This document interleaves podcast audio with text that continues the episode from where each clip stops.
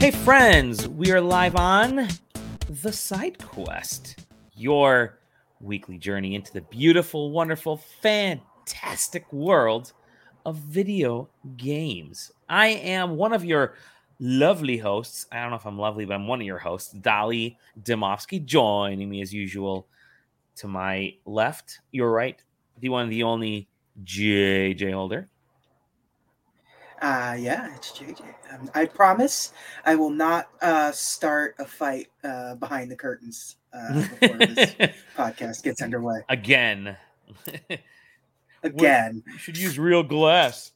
And the person below us, Taylor. You know, I'm gonna do the honors, and we'll eventually be Taylor. Yeah, will eventually be Taylor. He was coming back. Be Taylor. Yeah, and knocked everything over. All I hear is after he went to go grab a drink, he came back. I just hear just crashing everywhere. And he's like, I gotta pick some stuff up. I'll be right back.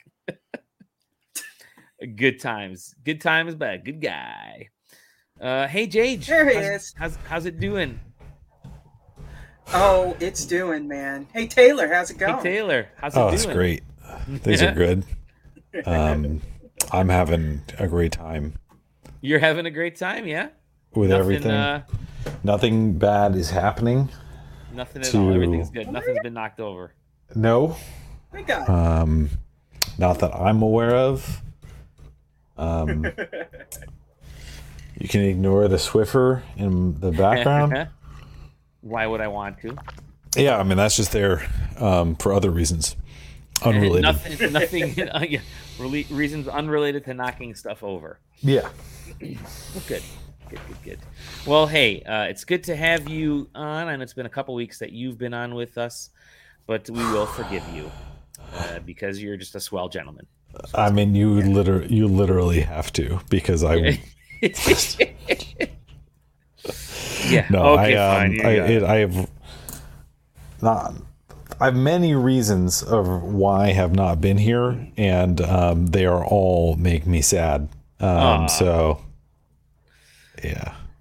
Yeah. No worries. There's you're with us tough. Now. Hey, life is all over the place, brah. Totally understandable. But we're here together now. It is a fun time. We'll talk a little bit about there's a few little news bites that I wanted to cover. Then JJ's got some review things, a couple review things that he can cover. I do. And I don't know what you. I got one thing that I can show off, but not really review. But I'll wait till the review time. I don't know if you got anything, Taylor, but we can get to that. We can get to that bridge. Cross that bridge. I finally spit it out of my mouth. I got a quarter review. Nice. From way back when, I saw full because I haven't finished it yet, but okay. I'm going to talk about my first impressions. So, all right, let's start with some news. The big news, and we didn't cover this last week because I think it broke like right after JJ and I recorded, or soon after that. Yeah, this news is the kind of the big ish news, and that's Microsoft. Activision deal. Microsoft is selling This feels like it was 3 weeks ago. Already. Doesn't it really? I haven't even been on the show, and it still feels like it was a month ago. The big news is Ubisoft is your new Xbox streaming home of partner. Xbox streaming. How did this one happen, by the way? I don't know. European company in a nation where they're having problems with European groups. So. Highly respected European company, Ubisoft. Yeah. I don't know. It's a really bizarre one to me because, what else is happening here other than like a lease of intellectual property? Right. Because it's all going to be Microsoft branded, or maybe they Ubisoft branded. I don't know,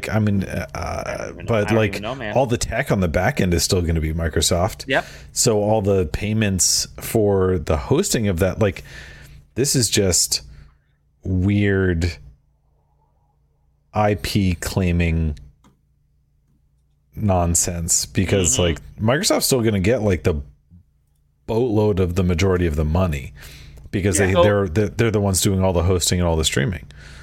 Yeah, it's so it's basically the cloud gaming rights, as it says here, for all the Activision Blizzard games, which all that really means is Microsoft is still going to get a cut because they are going to own Activision Blizzard, right? They're just not going to be. Are they just that they're not handling the streaming and Ubi's going to get a cut of that? I mean, obviously Ubi will get a cut of that. It helps them, but it's just such a weird. And also consider this. There is no way that you're going to get people playing on whatever Ubisoft service is to cross-play with... whatever it is now, yeah. Yeah, good luck to cross-play against Xbox or PlayStation. Not on this sucker. But, yeah. So it's given cloud streaming rights for all current and new active Blizzard games released for PC and console over the next 15 years. It's insane to me. Commercialized license to cloud gaming versions of these titles. So Microsoft will take a one-time payment from Ubisoft for these rights, as well as further compensation through a market-based wholesale pricing mechanism, including an option that supports pricing based on usage. Basically, it's like, Microsoft got paid for, is going to be getting paid for this, and they're going to get a cut based on usage. So I wonder what. Oh God, man, do I want to know what that payment? What's that dollar? Yeah, right. Sorry, it's in pounds. I'm curious. Did the news come out recently about the fact that the deal that Sony agreed to was actually the same deal that Microsoft had floated them in the first place? Was that recent or not? I can't remember. I think that one was 3 weeks ago. Was it? But yes, okay. That is exactly it. It was the same deal. Yeah. It was the same deal, and then it was just like, it just became like the writing ended up being on the wall, and Sony was like, okay, we'll take it. It's just a bizarre thing, and it's like it's only in the UK. Everywhere else, it's going to be fine. It's going to be fine there too, honestly. Eventually, I don't even think eventually. I think even with Ubisoft, it's like everything else is. It's just going to be like a little bit of coat of paint. Like Microsoft is probably still going to, under the hood, all the same shit. Honestly, probably over the hood, mostly the same shit with a slightly different coat of paint. Yeah. No? If I had to guess. They win. Microsoft wins out. Now they don't have to worry about marketing the games like Ubisoft. Yeah, right. The games. They got out of that part, so that's a positive. There is more. Some more. Let's see here. There was more Microsoft news. No, there was actually some Sony news, which I found very interesting. Yeah. And that is, hey, look at that guy. It is the PSP. The PlayStation Portal is official. The PlayStation Poopy. The Project Q is now known as the PlayStation Portal, and it's launching for $199 in this. And home. Guess how many things it doesn't do. Everything. I don't know. Maybe I'm such a hater on this thing. God, it's such a piece of poo-poo.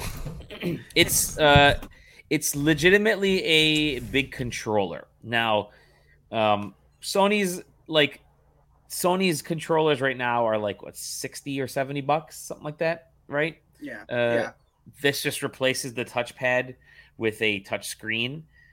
Now, is that worth $130 more? I don't know. I don't know exactly, but now, granted, you can use. So, okay, the portal is a way for Sony to use their remote play, which means you can log into your PlayStation 5 from anywhere, not just in your home, just anywhere that you have access to some type of Wi-Fi or network. So you can go to, like, I'm going to be in Japan next month for a week or so. I could take this controller with me and play my PS5 games that are home. Granted, sure you could. What whatever's already in the disk drive. I can. It's like that you can also do that without this device. You can also do that. You can do it on your phone and on your laptop and on your tablet. Also, do you know what's kind of funny? This device is the exact same price as their DualSense Edge controller. That's the other point I was going to get to. At that point, it's funny. Yeah, I mean, are we making an argument for this being a good deal or their DualSense Edge controller being a bad deal, or both? Why not both? Yeah, 4K Nolos does. Yep. It's interesting. Yeah, basically, hope your. I made the note. I hope your PS5 is turned on at home. And whatever. Also, I hope your upload is fucking strong. Your upload's got to be strong. Your download, wherever you are, has to be strong. You're like literally taping that. But also, like to your point, that hotel Wi-Fi is always. But Dali, to your point about being in Japan, like as has been shown over many, many times, as cloud gaming at large has expanded, latency is a huge, huge deal. Mm-hmm. So, going from your house in the States to Japan, I got my doubts. Yep, no, I completely agree. This is definitely a device for folks who screen share a TV, right? Who have one television in the house and they want to play their PlayStation while their spouse or significant other or other kids or whoever is watching TV. This is 100% a dad machine. And this really is a dad machine. I don't think either dad on this. Well, yeah, but neither dad on this show wants this fucking machine. Yeah. So. It's funny because at first I thought, I could see myself actually playing PlayStation 5 games. If I was able to access, and I thought, but it's on Wi-Fi. It's not a proprietary, and I know my Wi-Fi is already chugging with a lot of other apps. Like it, we are almost exclusively a streaming household for like TVs and stuff. There is no way I could stream like Netflix or Disney Plus or YouTube videos and try to play this and have decent. At that point, I'm just gonna go into the other room. And 240p, 30 frames per second. It's, but you know what? It'll sell to someone. Oh, yeah. I will say though, will it? How's sale the VR2 doing? That's exactly what I was going to mention. The VR2. Nobody talks about the PSVR2. It doesn't register in the Circana accessories thing at all, which is just wild.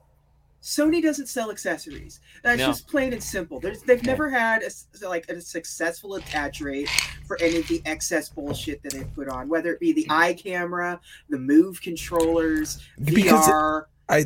There is somebody at Sony who has free license to make whatever shit that they want, and for some reason, they're allowed to keep doing it forever. Yep.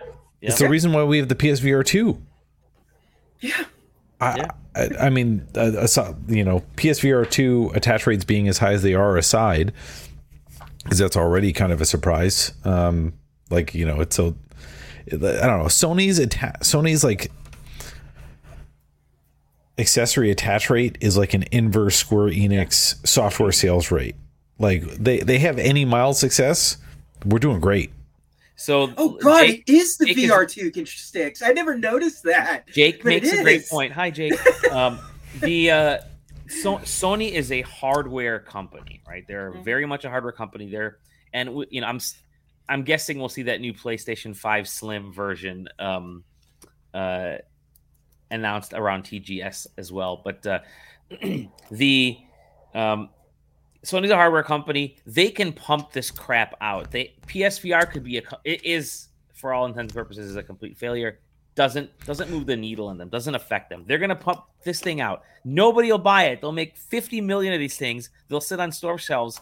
It won't bother Sony because a lot of it is just reused parts. They quite literally, it's those sticks.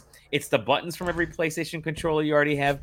It's the white it's probably a bunch of Sony Vaio, screens they have sitting around. I do want to see this thing in person and feel it. I don't want to. I bet you. Listen, Sony makes some of the best panels out there, so I'm very curious to see what it looks like. It'll probably be way too good for its for its own uses, for its own good. It'd be funny if they just dumped an OLED, like a 4K OLED on this. Yeah, I know, right?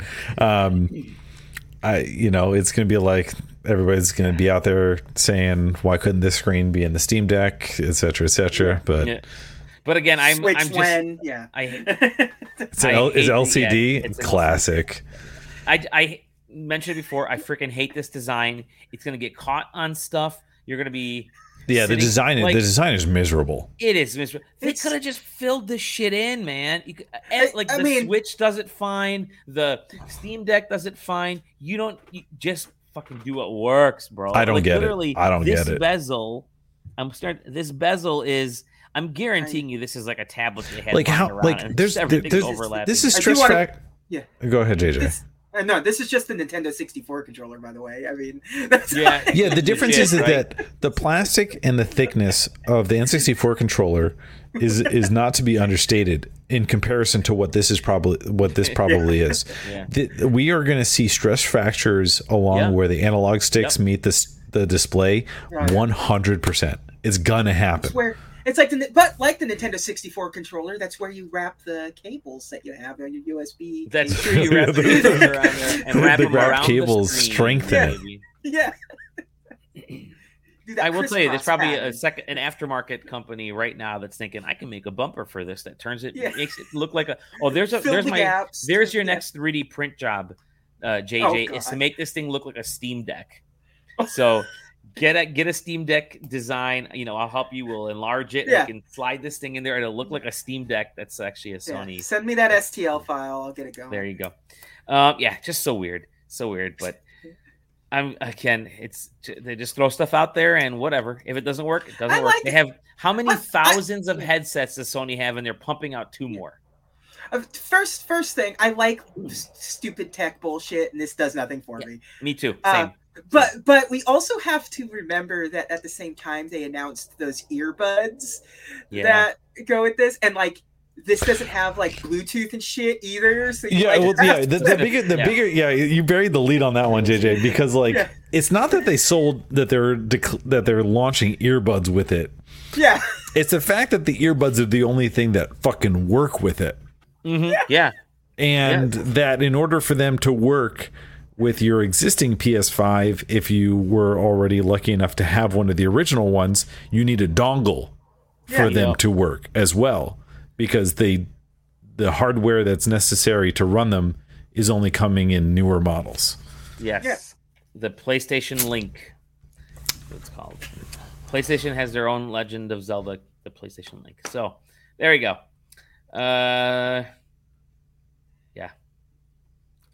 It's what it's, man, and it's not great. But we'll see what happens there. Other news I'm going to share. This is monetary news, all right. This one is actually kind of interesting. Epic Game Store is going to trade revenue share for exclusivity window.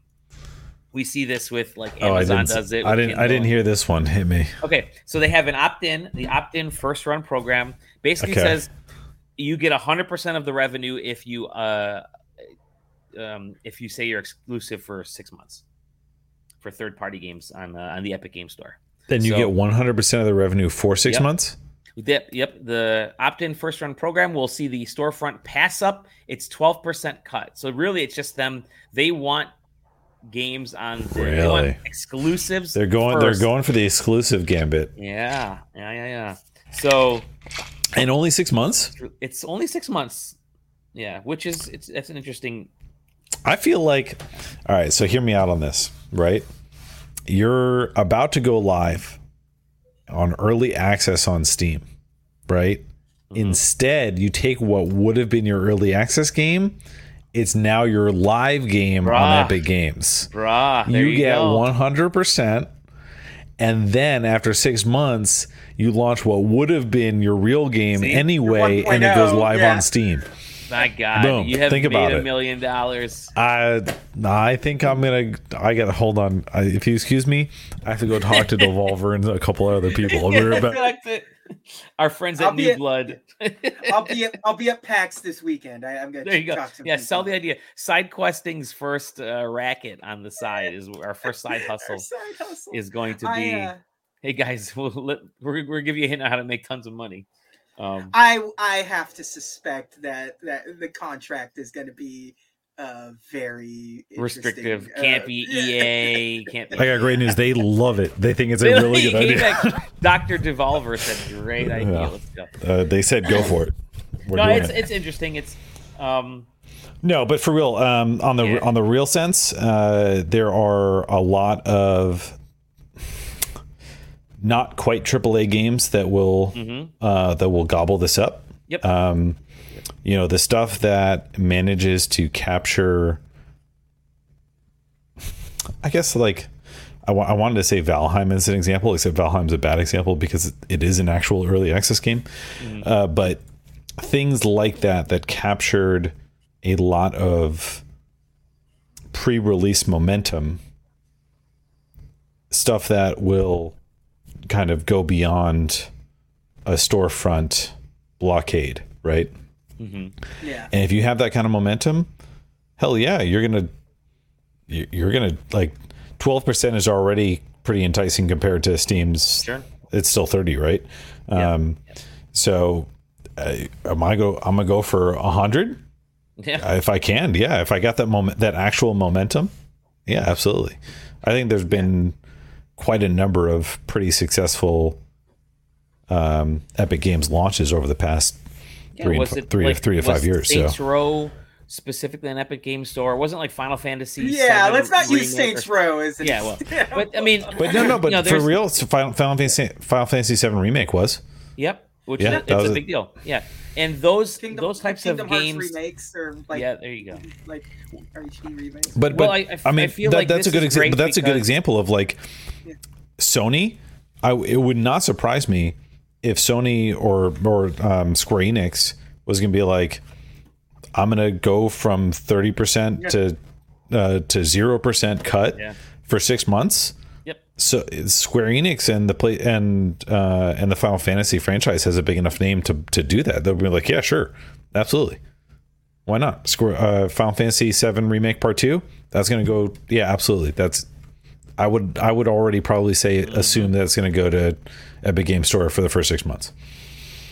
I think what's good for that is, it's not necessarily getting the big games and retaining people for that big game, but it's people will log on there. They'll see that these big games are on, right? They'll see Final Fantasy, and then they'll gravitate towards the other games. Like, that's the whole point. Epic wants these exclusives to feed the other games that are on the platform. So it's not like, hey, this is all ecosystem building. It's a whole ecosystem built around it. And I think that it's like when they give you a coupon when you buy something and they just keep giving you another coupon when they're done. They're way past. I think as obviously Fortnite is still very popular, so I don't want to make I've heard of it. Beleaguer that point. But the draw of Fortnite, I think, has already hit its precipice. Mm-hmm. So whether, they have to look past that. They have everybody that they're going to get from the Fortnite angle. That's already done. Now, if they're going to try and make an actual play as a storefront, it's time for whatever's next. So this has probably been in the works for a bit. Once they figure that out. 1.0 coming now. Dude, I'm still freaking waiting. I still remember having that conversation with a buddy of mine 6 years ago. Yeah, I can't wait. I'm gonna get it. We're gonna play it. It's gonna be fun. And then a couple little news bites on Game of the Year contenders. Actually, all right. This Game of the Year contender will be coming to Xbox this year. They have struck a deal to get Baldur's Gate 3 onto Xbox. Phil Spencer. All it did was a quick little carve of an exception. All you have to do is be one of the most popular single-player experiences of the year, and you too can sidestep the requirements of feature parity on the Xbox Series S to X. All you had to do was be the game that has already overshadowed Starfield in a lot of places. PC, and it's coming to PS5, so there's built up momentum there. To suddenly get Phil Spencer to change his mind very quick. But yeah, essentially what this means is, so for those who don't know, the reason it was being held back was because Microsoft dictates whatever on the Xbox Series X has to work on the Series S. Really, all your feature content wise has to be content complete across both those. Visually, you understand the difference. Some gameplay controls, sure, but content complete across both. Well, Baldur's Gate, Larian was having issues with the split screen on the Series S version, so that was holding it up, and they said, well, it probably won't come out this year. It's probably going to be sometime next year, if at all, that we get this sucker on there. And then again, yeah, we've seen the hype around Baldur's Gate has been a fever pitch to the point where Microsoft, Phil Spencer himself steps in and says, okay, fine, let's cut a deal here. You can have that split screen removed for the Series S. Just make sure you have it for the Series X, and try to work on the Series S split screen at some point. And for anyone that doesn't know, that it's kind of the worst kept secret in the industry that everyone just hates the Series S. Yes. So yet another, the Series S, which is a fantastic deal, right? It really is a terrific deal. You can for the consumer. Well, yeah, I mean, for Microsoft, it kept them relevant in the first half to now. Arguably of this gen, right? Yeah.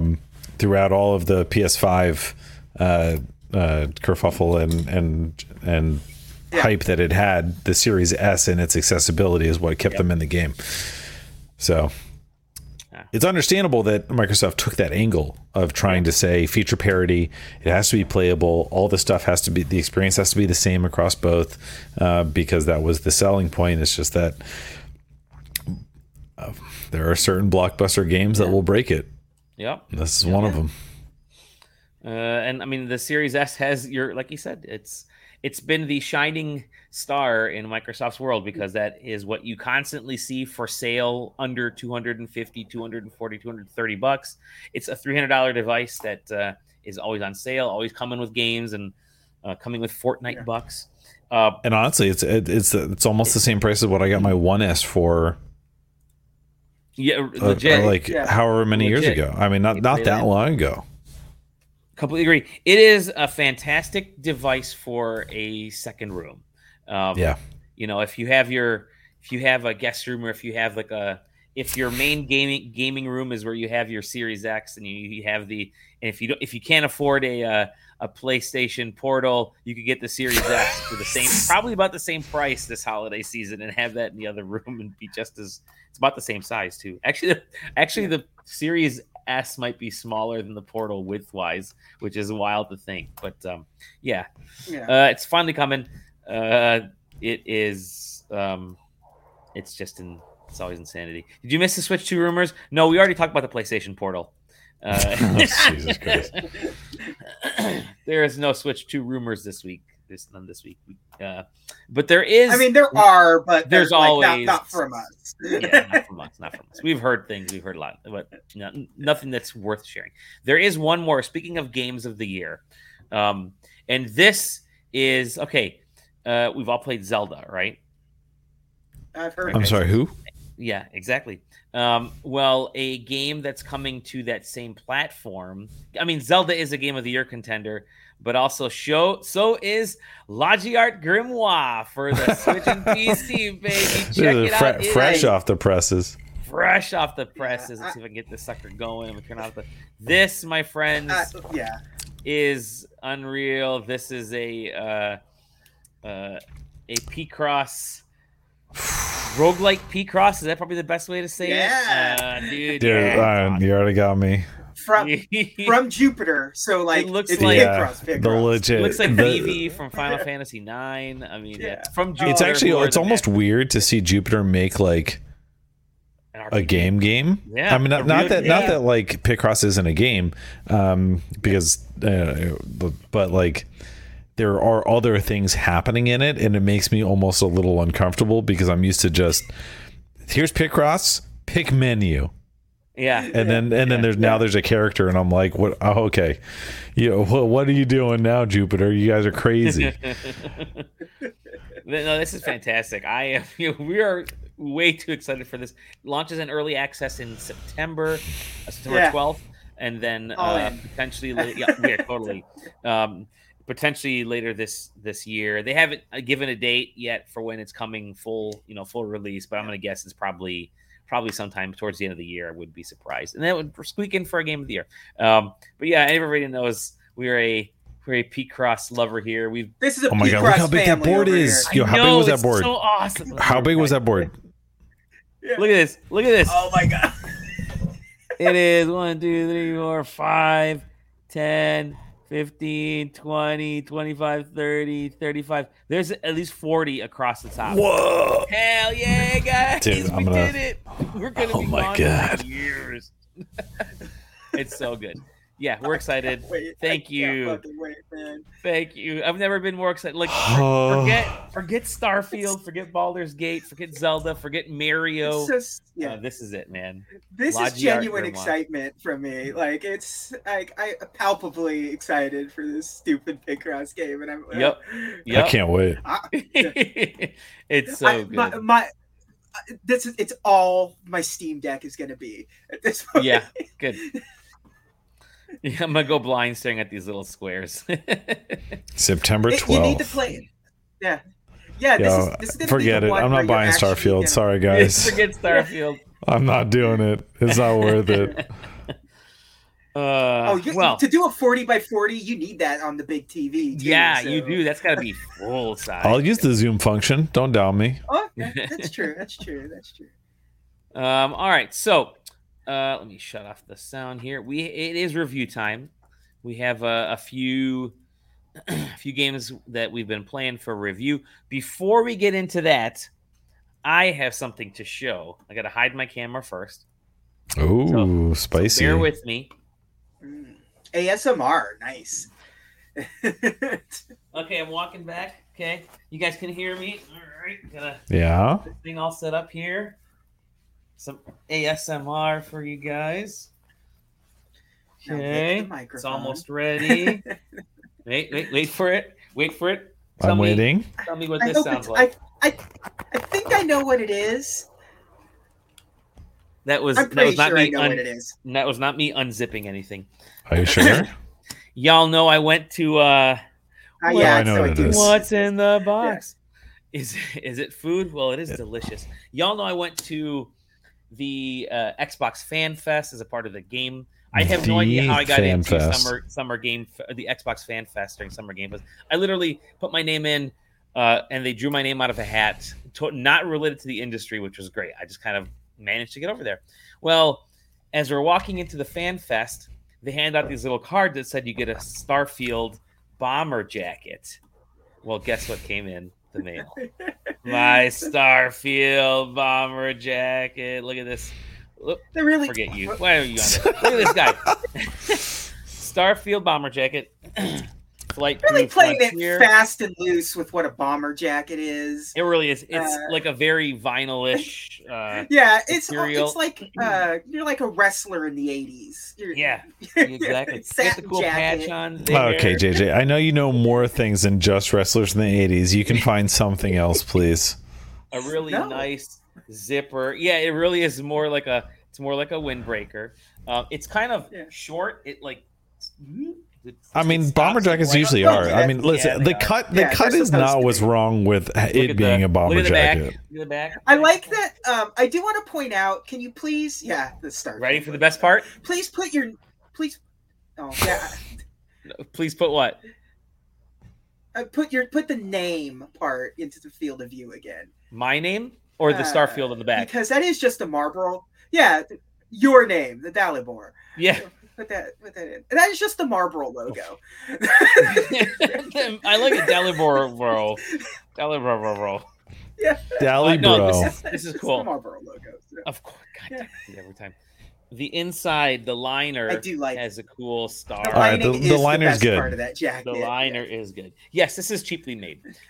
But granted, it's probably a $50+ jacket. I'm gonna guess. I was gonna say, like, it's cheap, but like, is it that cheap? It's not that cheap. It's warm. You know what I mean? Warm. The zippers are. I like the zippers. I like this zipper here is pretty badass. I don't think I'll ever use it, but having a nice sturdy zipper. In there. The is there you go. It's for the patches are patches.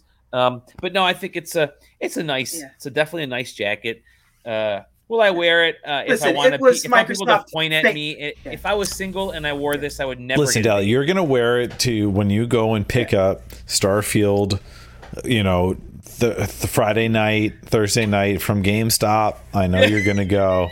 You can't stop yourself. I should show up there. And I get it. I'm Mr. Starfield. I do have one important request, and that's that you wear it at least one day at PAX. At PAX next year, yeah, for sure. Totally. Listen, if JJ can wear that one jacket that he wears all PAX East long, my cami jacket, yeah. JJ wears his cami jacket, Dali. You can wear your Starfield jacket. People, PAX is the one place where people actually think you're cool, so you might as well do it. That's actually not a bad idea. Yeah, see that. Looking back now, I'm like, as it came off, so I'm still paying off PAX, and as this sucker came in, I'm like. You know, I could probably sell this jacket for a good chunk because stuff from the Xbox game, the Fan Fest, was like little patches and stickers were going for like $10 for a set of like two little vinyl stickers. I'm like, I could probably sell this thing for $100 to $150. I was all excited. I'm like, I'm gonna sell this thing. I look at it. I'm like, it looks great. Everything's perfect. And then I'm like. My fucking name's on there. Yeah. Unless there's a Dalibor out there that wants this jacket, it ain't gonna sell. So sorry, I guess I'm stuck with it. But you got to think about That's all. What about the young JJ? What about the young Dallies out there? They're like, yeah. If only I could have had this jacket, and now they never will. So, check it out. It's got the. If you're lucky, there's going to be like an NPC in the game named that, and you'll be able to. No shot. You could put anything on here. I could have put anything on there, and I should have wrote doctor or commander or something like dumbass right. Dalib, my name. Dick. Oh. But anyways, that was my show and tell. Dick and balls. Dick and balls.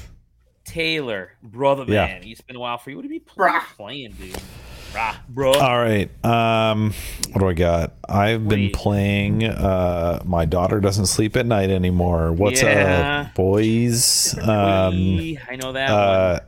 Let's see. What have I actually been playing? All right. So right before my daughter went into her sleep regression, I got a code for a cool game called Viewfinder, which has long since come out, and many people have already given it a review that it probably deserves.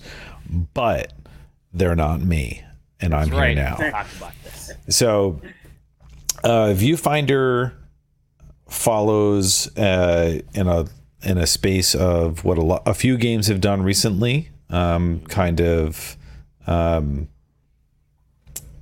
Taking a place where you can augment a puzzle world and it's mostly a puzzle game, really, more than anything else. Although I didn't do I have not gotten the Polaroid camera to do cool shit like that yet. And so maybe, like I said, this is my first impressions because I've probably played it for about 4 hours, I will say. And maybe even less than that because those 4 hours, four disjointed hours when you're dealing with a child is like an hour and a half if I was 10 years younger. So take it for what it's worth. But that being said, all this cool shit that you're seeing right here, I haven't gotten to it yet. It has a narrative to it.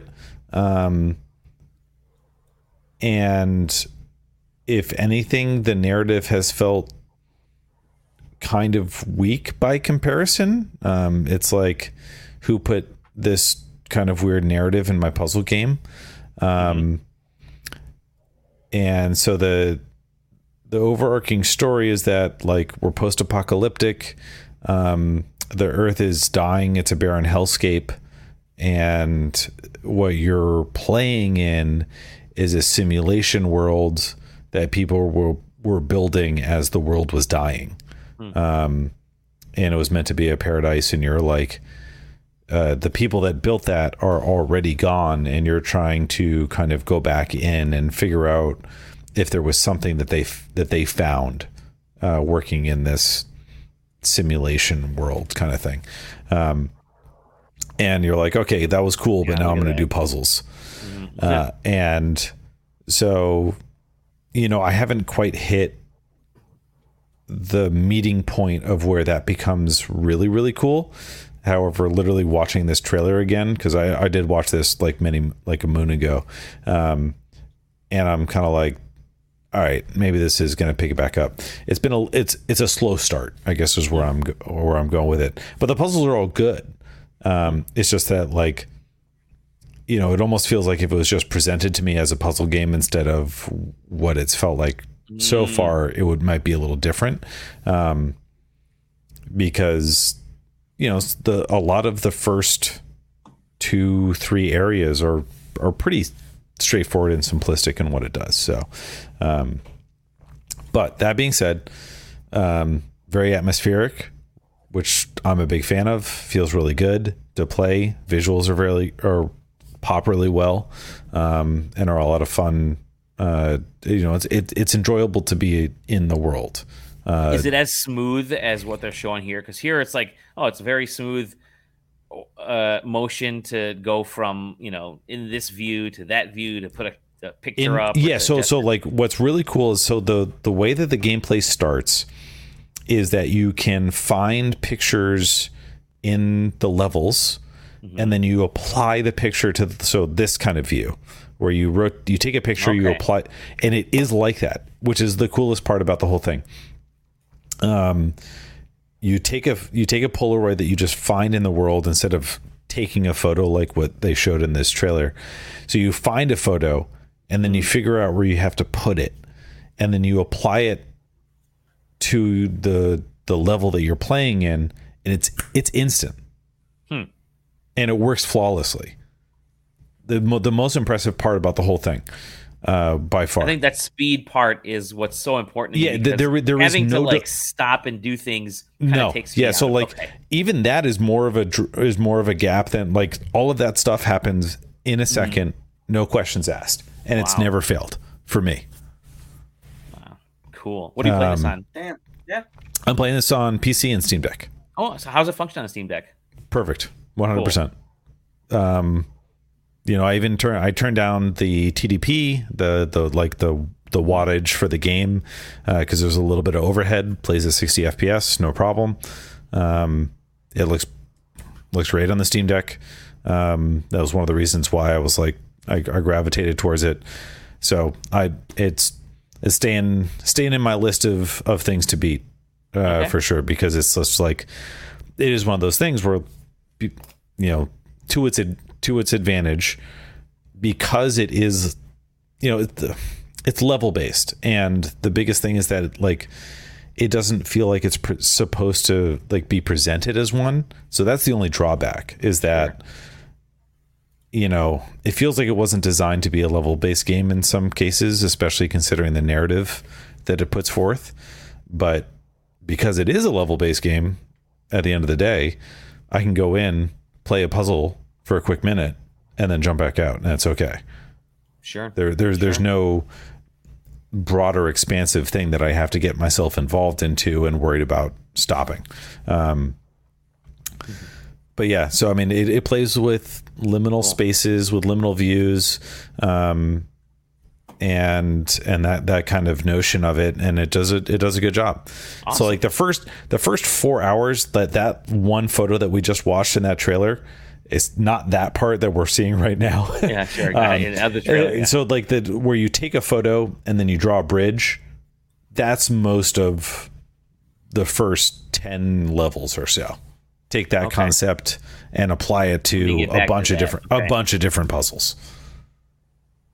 Yeah, they throw a photocopier in there, so like you take a photo, and then you have to photocopy it so that you can apply it in multiple places. They do a lot of cool things. And I want to get to the rest of the, like, literally rewatching this trailer. So I'd be like, look at all the other cool stuff. I'm like, yeah, I want to see that cool stuff. Are there multiple ways to solve some of these areas? Absolutely. 100%. Okay. Like, no doubt. Like, I haven't like, once I figure it out, I don't really have a reason to go back and do it, but you can apply the Polaroids that you can find in the levels. You can apply wherever you want. There is no limitation. Okay. And if you break it, first of all, there's an achievement for, like, you know, you just fucked up and you can't get out of the level now. That's literally an achievement in the game. But I love it. Once you basically, every time that you pick up a photo and every time that you apply a photo to the level, it makes a little marker, and then you can rewind to those points. Oh, cool. So if you screw yourself out of the solution, you just go bloop, and it just takes you backwards, and you have to, you know, if you picked up an item or something like that, you have to redo that portion of it, but you're not permanently locked out of a solution in any situation. So Viewfinder is really good. What else am I going to play? I did character creation in Baldur's Gate 3. Okay. With me and three buddies are doing a group play, and that's about as far as we got. I think that's where I started. We only played one night, so we got to character creation. We realized that two people rolled druids, and we're like, okay, great job, guys. I'm glad we talked about this, and had to fix that. And somebody had a scheduling conflict last week, so we couldn't do it. Or Picross. I've been doing color Picross on Picross S8. Nice. Which I'm very sad to say that there's one? No, S9 is the newest one. But I didn't pick that one up. Why didn't I know this already? What's wrong with you? You're embarrassing. But S8, there's a surprisingly small amount of color Picross puzzles. Okay. Like, I'm already almost done with all of them. And, like, do I really have to go back and do Mega Picross again? I don't know. Now that I know that Roguelite Picross comes out in like 2 weeks, I'm not gonna do it. There you go. You're like, I'm done tapping out. I think I don't know. Did y'all pick up Murder by Numbers a few weeks ago when it was on free on Epic Game Store? Yes, I did. I got it. Yup. Okay. I have to go check. I have to check if I did that. It's a killer Picross game, pun intended.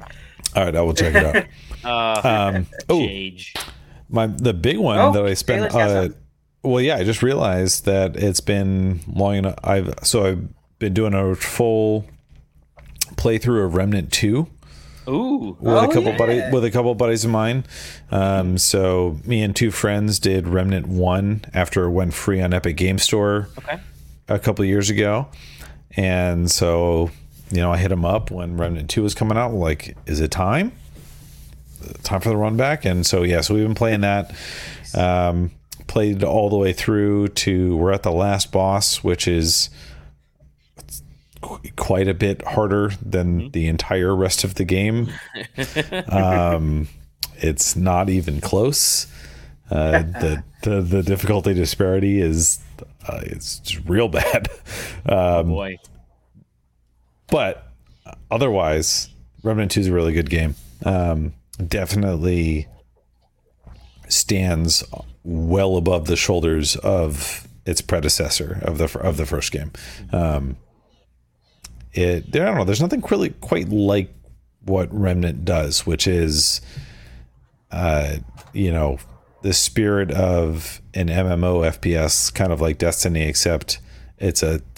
You know, single player or closed loop multiplayer campaign looter shooter. It's kind of old fashioned in some ways, but you know, it's tight in its mechanics of what it expects of the players, and it's fun to play. I think Remnant's a good game. Awesome. But yeah, so I'm most of the way through that. And then last night, my as we were getting up in the middle of the night, I picked up a idle incremental game called Orb of Creation. Don't need to talk too much about it. if you want to lose your time, play Orb of Creation. I'm writing that down. It's only $5. Your time will literally disappear. It's just that easy. Steam. Nice. For me. Plays on Steam Deck. That's what I like to hear. Oh, that's the sound to move on to JJ. Oh boy. I'm gonna have you start with this one first. And that is Fortnite. I want to hear you pronounce what you think the title of this game is. Fort Solis. There you go. You probably read the headline to my review. Not at all. Nope. Oh, how dare you! I'm sure you haven't even looked at it. I ain't touching it. Yeah, Fort Solis. Turn off the subtitles here. I saw this at PAX East. They had like a behind the facade closed room demo of this. And when I saw it, then I thought, I don't know what this game is, because the demo was just you as Jack Leary is the main protagonist's name, who is voiced by Roger Clark, as you would know from Red Dead Redemption 2. And it just didn't really do anything. You just kind of, it was all mood setting. And yeah, it takes place on Mars, Playland. So both games that I'm going to talk about today that I've been doing a review take place on Mars. No, they kind of follow a similar idea of what is a video game. What can you call a video game? Because Fort Solis barely is a video game. Really? Okay. And I don't mean that in an insulting way, really. It is very short. When I did the demo, they said it takes about 4 hours to beat it. That's very true. I think I beat it in under 4 hours, 3 hours and some change. It's cut into 4 chapters. And it is 100% just presented as a miniseries. But it's like a seamless miniseries. Like the chapter will just start off on a sort of impactful moment, and then then the title card will come up and say chapter 3 into the darkness or whatever, and it starts off with you and your female engineer coworker on Mars, and you receive a distress beacon or distress call from Fort Solis. You call, no answer. You try to figure that out, and so you're like, all right, I'm gonna go check it out, see what's up. When you get there, Fort Solis is in lockdown, so you have to find your way in. And once you get there, it's empty. Nobody's there. There's very few clues as to what's going on. It's an interesting thing to have this sort of spooky space theme that it's not dilapidated in any way, shape, or form. This was a very active space. I don't even know. It's like a laboratory for the most part on Mars, and it's clean and everything. But as you go on, you start. It's all environmental storytelling. Every bit of this is environmental storytelling. You're going to computers and reading emails. You're finding files. You're finding clues on the ground. You're finding audio logs and just the traditional trappings of the kind of game.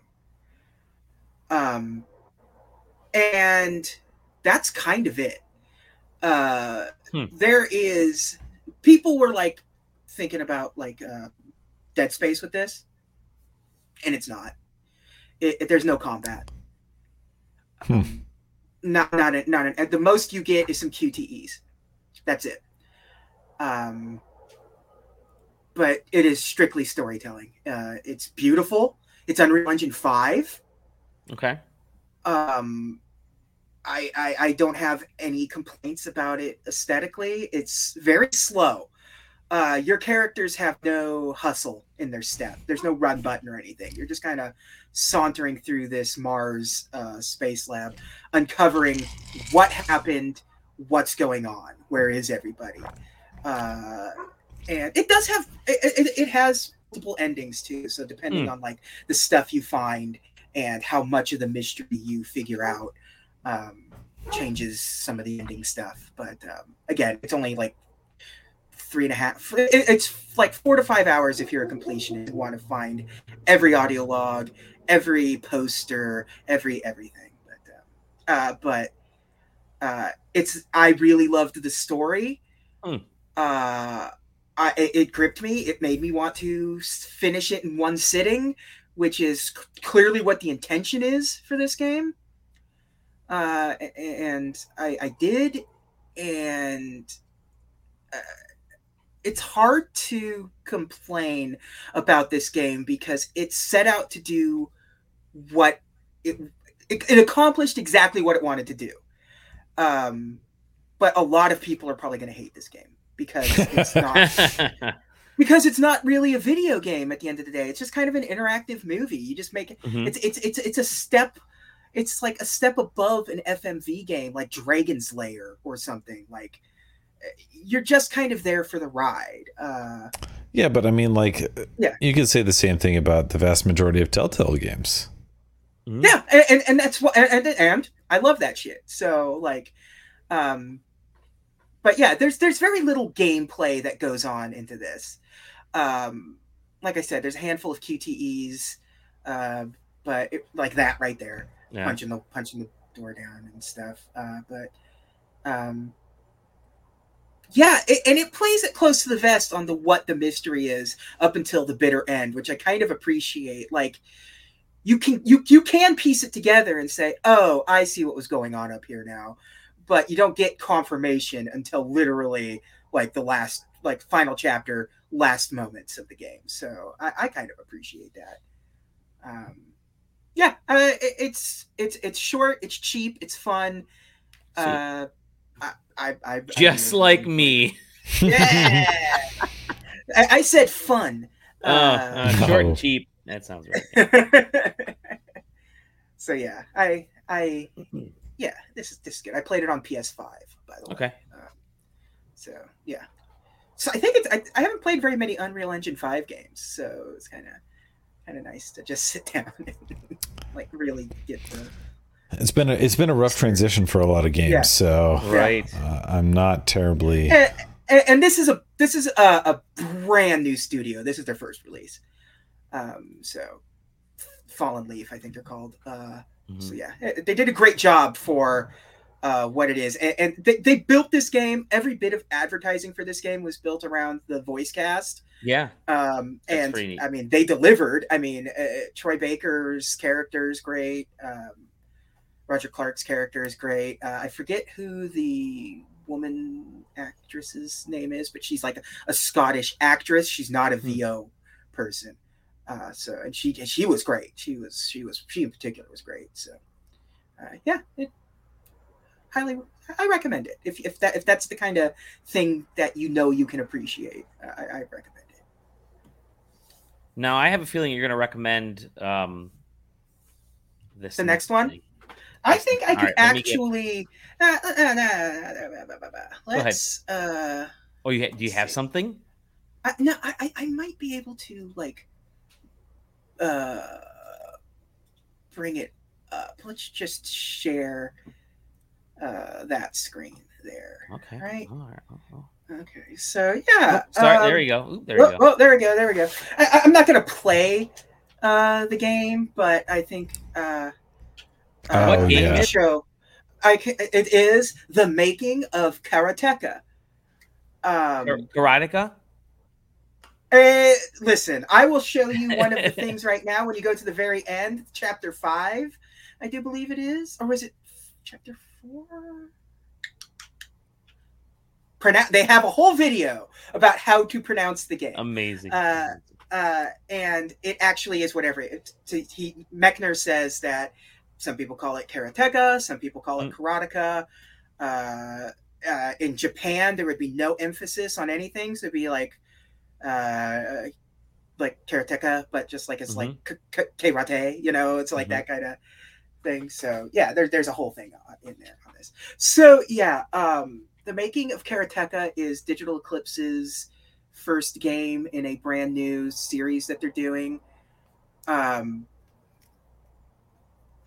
It's hyper focused on like a specific game, and so I don't know how familiar are you guys with this game to begin with. I've played it back in the day, way back. What did you play it on? Oh God, it was a Commodore. I don't remember what it was. Okay. Probably something like that. Yeah. So for anybody that doesn't know, Karateka or Karateka, whatever, is the precursor to Prince of Persia.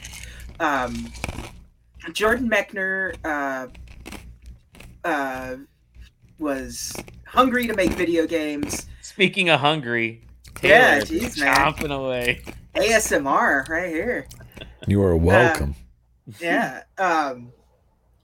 So anyways, yeah, this is the precursor to not only Prince of Persia, but to what video games would become in the future, because this game was notable for being plotted like a movie, scored like a movie, and like having rotoscoping as its sort of animation function, which was all at the time sort of next level shit for a video game. Dali, you've been playing it. I know the Atari 50 I cleared it. Set. And this, as you can see from here, it sort of follows the same format of that. You have different chapters depending on what era you want to look at. So chapter 1 starts off with like, it takes a while till you actually get to a game you can play if you follow the storyline mode here, but it takes you to like from the beginning of Mechner as a kid. You know, there's his Apple II. Here's him programming games. Here's him and his dad talking about asteroids. So what got Mechner into making games is that he loved asteroids and said, I can make asteroids. All I need is a computer. And his dad gets a computer for him, and he starts working on games. And you could see, here's him plotting out the visuals for asteroids and him trying to sell the game. So you get a little bit of everything in this. What you'll see, there's a floppy disk for Asteroid Blaster. So you can play or watch. I'll just have it play for a second here. And so you can actually play through, as you can see here, this is his first game. This is him making asteroids on an Apple II. And this is fully playable in the collection. That is so cool. And he tries selling it to Broderbund, obviously, because you get your typical filters. You get full wide TV on or off. You can also go through different color palettes if you want monochrome and green, amber, white, full color. And the border is just like what computer it's being run on. Yes, I want to quit. So it goes through the entire leading up to first chapter is it. Here's Star Blaster, which is like Broderbund told him to do some different stuff. Death Bounce was like his first real game. This was him trying to create a game that a company wanted him to make. They saw how good he was at making the asteroids game, but they knew they couldn't do asteroids and they needed to create something unique. So he ends up making this. And you get to watch, this is the first prototype of it. And you get to watch this develop through all of his so you get to play so it's like playing his developmental history and then it gets to Karateka. And the thing that's cool about this is that Mechner, why it works so well for Karateka, is that Mechner kept sort of extensive journals and stuff too. That's like cool. You could buy his journal for this. So like here's the letter he wrote to Broderbund about it, and here's Broderbund replying back to him about, like, oh, hey, good job. Here's some things we would want to change. And, like, it's just filled, absolutely filled with the entire history of, like, see, here's his journal right here. This is him deciding what game he wants to make next. Yeah. I love it. I love it. Yeah. And also Death Bounce, which is the game that he never finished. Digital Eclipse made a finished version of Death Bounce that you can play. Oh, really? Yeah. Awesome. So this is like, so they made it like a twin stick shooter, and it's there. You go to the second chapter, and this is where you start to see, it's starting to evolve, the karate game, and you see his journals and stuff, dev plan and animations and stuff. Yeah, it is so in depth. I'm trying to find the one thing that really I thought was absolutely insane. Oh, and he's got a graphic novel coming out that they tease every once in a while. That's sort of the history of him making games. So look out for that. Okay. Here's him using, here's the Versa writer that he would use to draw the sprites in the fucking game, drawn by hand and get them digitized into his Apple II. I think it's the, is this it? No, that's not it. So there are, here we go.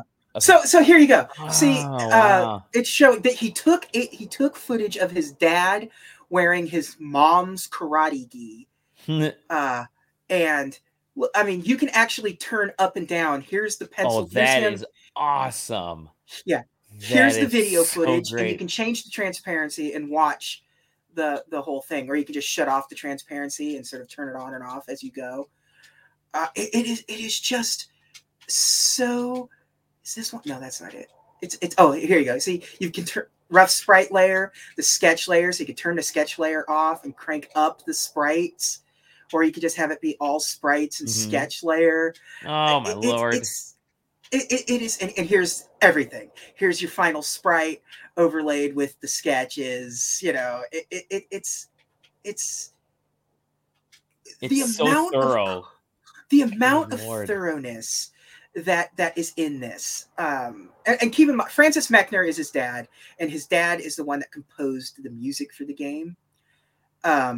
And it's funny. It's fun to have them talk about what it was like composing, because he was a piano player and would give, like, oh no, you need to put it up, like, you know, half a step or what. It's like, Dad, it is a, you know, an 8-bit computer. I can't.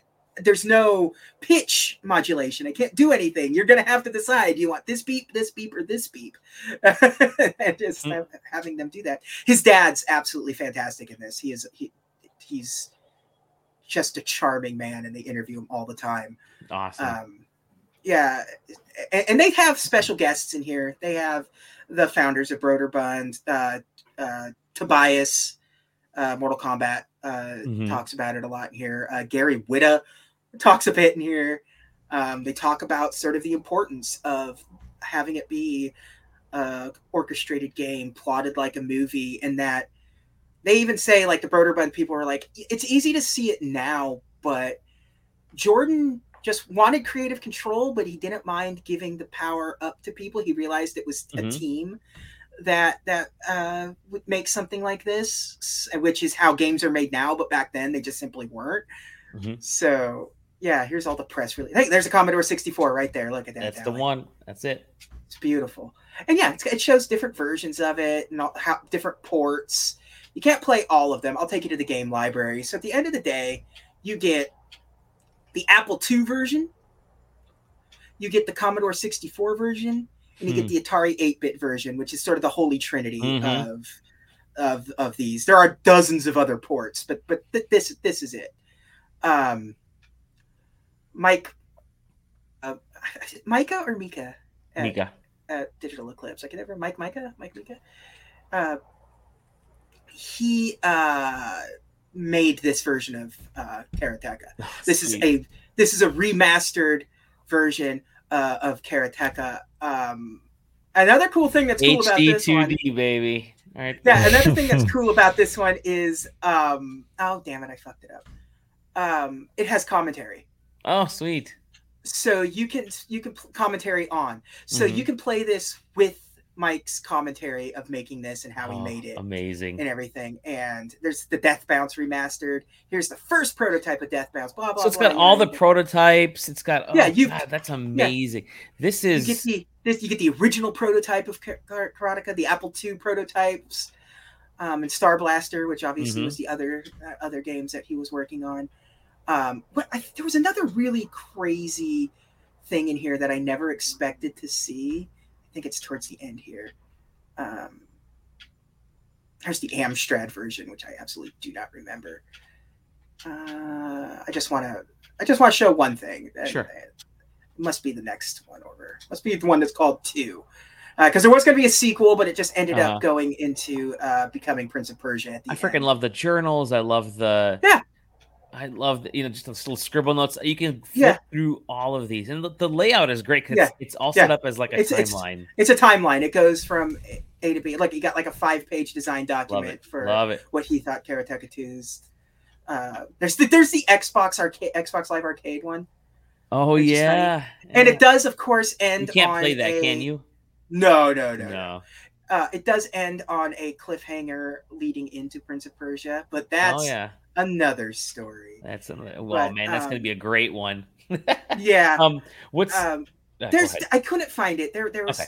They actually had an interesting thing in here that's super, super goofy. It has a fan film in here. Oh, that's neat. Based awesome. On. Well, you don't have to... Anyways, but yeah, it is so. It's so thorough. It is. This is so. Last week I talked about Atari 50 because I loved it so much from being a sort of they call this, I think this is the Gold Master series or whatever they're calling this thing. Yeah. It's educational, right? It's basically saying. Here is like the Atari 50 stuff was great because here's the history of Atari, and you could hand that to students who are studying things, who are studying game design, who are studying art design, like the stuff that I went into, and say, play this, and I'll quiz you. But there's design documents in there, there's posters, there's games, and this is the same way. This is definitely hyper focusing on one game, but I love that because for preservation purposes, it's awesome. You actually get this game. It's every version that's It's the most anyone's ever done for like a commercial preservation of a game. Yeah. Because they really went above and beyond to share a lot of stuff in this. Like here it is right here. This is the Karateka 2, Wrath of the Dude, which is just it's like when you think of it, like this is like machinima. This is a fan film made out of Karateka 2 where they overdid everything. So cool. Like, he is going to like everything's super over the top for this. And it's got a story that they're telling. And not only that, but if you notice in my little progress bar here, there is a commentary feature. Oh, it has the person that made this. It had their commentary. It's fascinating.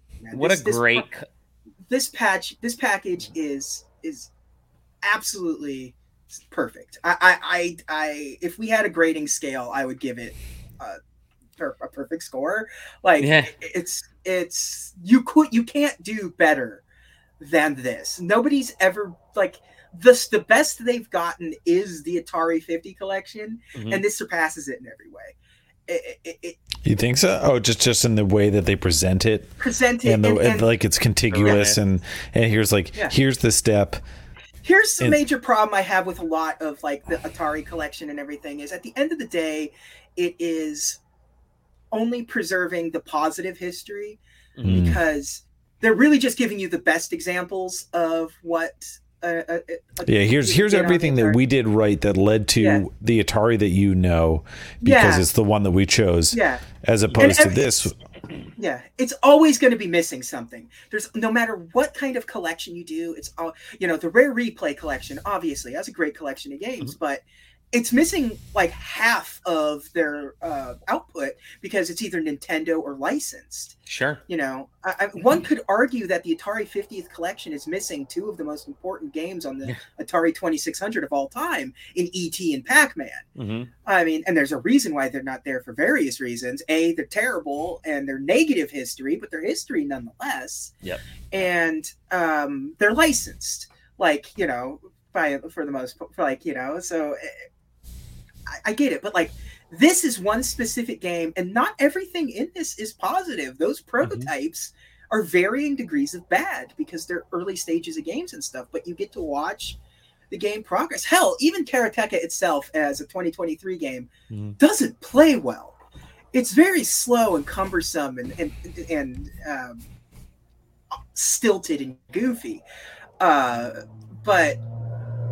because of its importance to video games, this game created what video games become. It is it is a narrative-based story with music. I mean, like this game's 1984, like or 1983. Sure. I can't remember. Something like that. Yeah. How cool! I think hyper-focusing in on it is just super cool. I can't wait to see what like the next one is. And I hope it is just one game as well, because I think once you start adding, like if you did one for like Mega Man, pick some of them, and you pick some of the most influential games that have ever been made, and try to get the license companies to let. You're right. Yeah. I mean, you know, but there are plenty of them that exist out there that are, you know, comparatively as unknown as Karateka is, because let's be honest, to probably the vast majority of modern day game players, this is. And find, you know, those types of games and focus in on those. You know, I mean, I guess what Digital Extreme is still the license holder of Digital Eclipse. Or Digital Eclipse is still the license holder of Karateka, right? I think Mechner might actually hold. Oh, really? Okay. Like it's just his thing, and they're just working with him. So, well, yeah. I mean, that certainly makes it easier. I mean, the question is that like, you know, but by the same token, a game like do this for Pitfall. That kind of, but like it's those kind of games, those first ones, that change the way. God, imagine this, but for Rogue.